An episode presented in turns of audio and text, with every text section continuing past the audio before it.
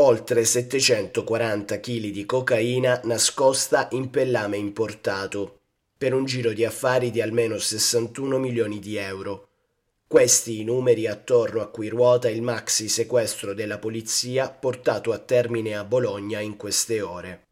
Eseguite nell'ambito di un'indagine diretta dalla Procura distrettuale antimafia 21 misure cautelari per reati di associazione per delinquere finalizzata al traffico di sostanze stupefacenti, detenzione per ingente quantità di sostanze stupefacenti e riciclaggio.